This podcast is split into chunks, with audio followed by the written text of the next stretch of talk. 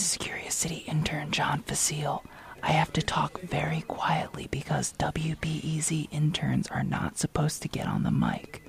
But I just wanted to let you know that we are on a break this week, and rather than deprive you of your weekly podcast, I've decided on my own to post this episode we did last year on the Great Chicago Fire of 1871.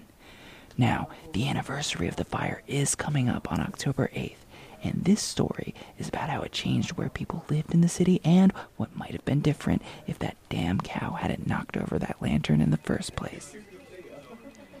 We're working on a bunch of great stories, and I'll tell you more about that at the end of the episode, but I'm going to have to sign off here really quick before I get in trouble. Hey, John, taking a while with that coffee, aren't you? Coming right up, boss. Enjoy.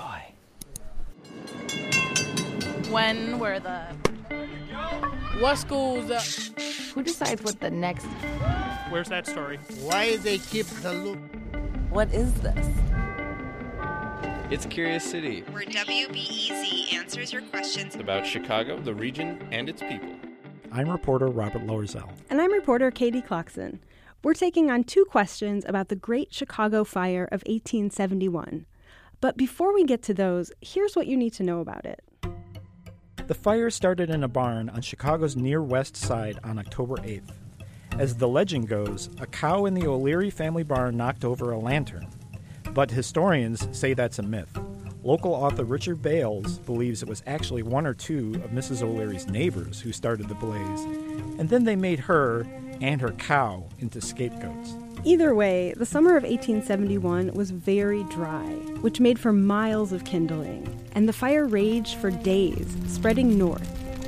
The air filled with burning embers, the wind blowing fiercely and tossing firebrands in all directions, thousands upon thousands of people rising frantically about. It was not a flame, but a solid wall of fire which was hurled against the buildings, and the houses did not burn. They were simply destroyed. Today, destruction everywhere. The blaze finally died out the morning of Tuesday, October 10th, but not before taking a toll $200 million in property damage, 100,000 people homeless, and at least 300 people dead. The tragedy and trauma left a mark on the city physically and psychologically. We'll answer, or attempt to answer, a few questions about that fire now. I'll take on the first one. It comes from Angela Lee. She's a history major at the University of Chicago. Angela asked us How did the Great Fire of Chicago in 1871 affect where Chicago's wealthy and poor lived? Let's start with where Chicago's rich and poor lived before the Great Fire. Historians say working class and poor areas were scattered around the city, and they concentrated near the river to be near jobs. These areas were more polluted, too, so people with better options didn't want to live there. As for the rich, they were also spread out. One wealthy enclave affected by the fire was just north of the river.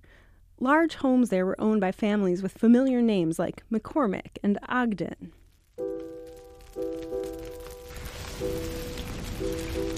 As the fire burned that night, October 8, 1871, people found safety wherever they could standing in the lake, out on the prairie, even in cemeteries. When the fire finally stopped after a day and a half, 100,000 people were homeless. An area four miles long and two thirds of a mile wide was burned. Some churches took people in.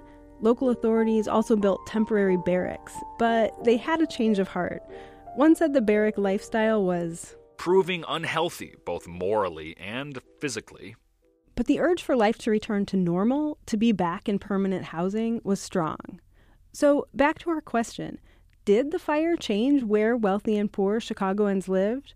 There are no comprehensive records showing exactly who resettled where. The consensus suggests people rebuilt and settled in the same areas they lived in before the fire. What did change after the fire was how the rich and poor rebuilt, and social class really comes into play here. Many people thought the city should just ban wooden buildings completely for the whole city. It makes sense, right? After the Great Chicago Fire, no wood buildings. The problem with that plan is that wood was cheap. More fireproof materials like brick and stone were expensive. And another thing about rebuilding, you might find it surprising, but back then it was common for Chicago's poor to own their homes, and it wasn't uncommon for wealthier folks to rent in prestigious areas.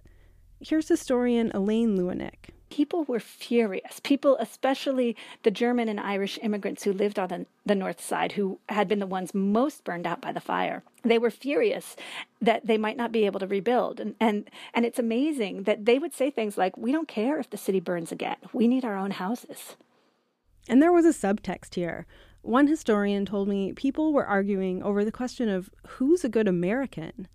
This debate played out in local newspapers people argued for and against allowing wood construction. Those are not true Americans, no matter where born, who would consign our laboring classes to the condition of proletaires by depriving them of a fair chance to live under their own roofs. Those who wish to erect hovels on the north side. No better than a traitor and an incendiary. These different approaches to rebuilding came to a head on Monday night, January 15th, 1872. Immigrants from the North Side marched by torchlight to City Hall. There are different accounts about what happened next. Elaine Lewinnek again. They marched to City Hall, and at least 1,500 of them walked into City Hall. People were afraid the building would break. The windows did break. They actually won their point. The fire limits were not extended to the north side. So, north of Chicago Avenue and west of Wells Street, immigrant homeowners were allowed to rebuild with wood. And in the rest of the city, buildings were supposed to be built only out of brick and stone. People didn't necessarily follow that rule, but that's another story. Also, right after the fire, 30,000 people moved to Chicago to help rebuild it. So you don't actually have the exact same population. A lot of new people moved to the suburbs. So the fire didn't change too drastically where Chicagoans who survived called home, but it's hard to argue that it undeniably changed the city.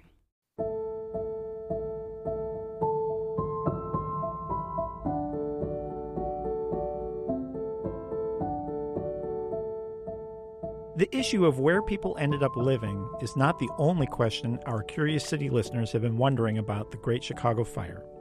I'm reporter Robert Loerzel, and I answered a question from Kevin Borgia, who's with me here today.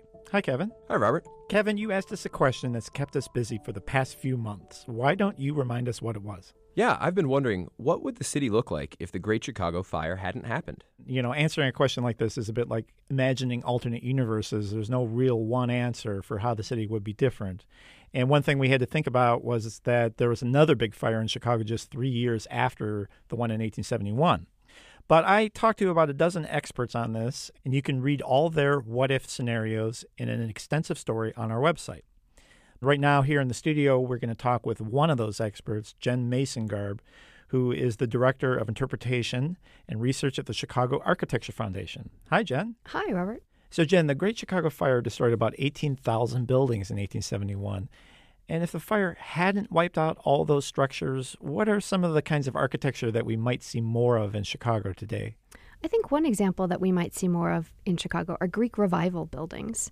These are incredibly common all over the country. It was one of the most popular styles, and cities that are Chicago's age have more of these. So, Greek revival buildings are, you'll recognize them because they look like they're plucked out of the Acropolis, right? They've got a white pediment, big columns or columns built in, very symmetrical, maybe horizontal siding.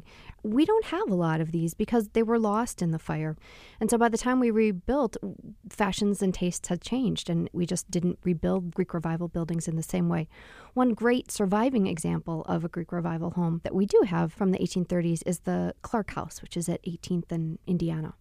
So I talked with a number of historians who suggested that if the fire hadn't happened, some of the architects that moved to Chicago in that era, including Louis Sullivan and John Wellborn Root, might not have come here.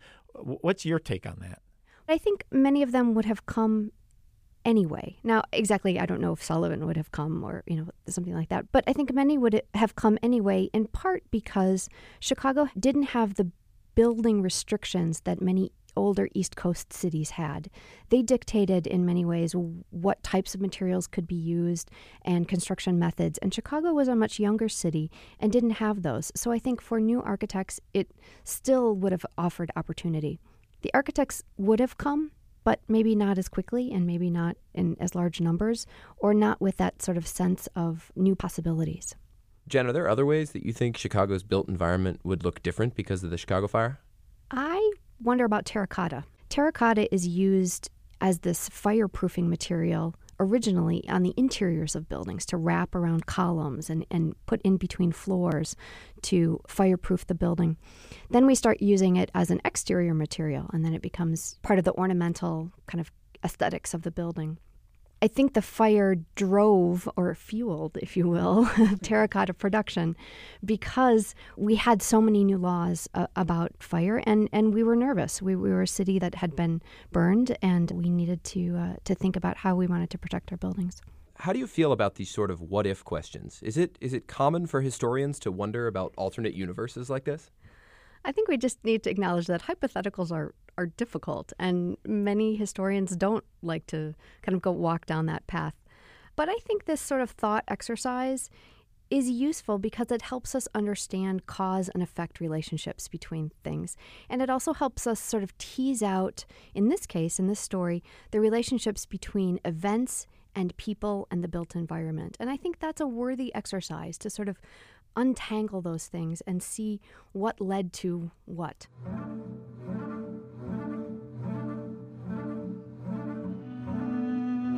We've got way more to say on the Great Chicago Fire and how it shaped the city. I asked 12 more experts about how Chicago would be different if the fire never happened. Their answers, along with imagined illustrations, are online at wbez.org slash curious city.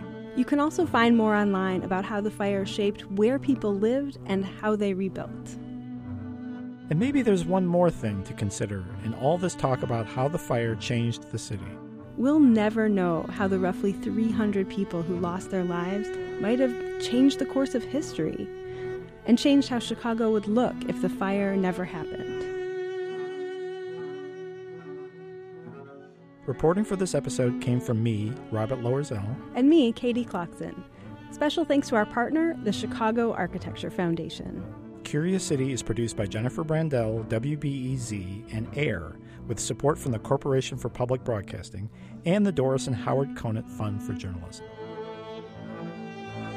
Curious City is supported by Goose Island. Since 1988, Goose Island has been following their curiosity and have been committed to brewing beers for Chicago that are celebrated worldwide by beer critics and beer lovers alike. More at gooseisland.com.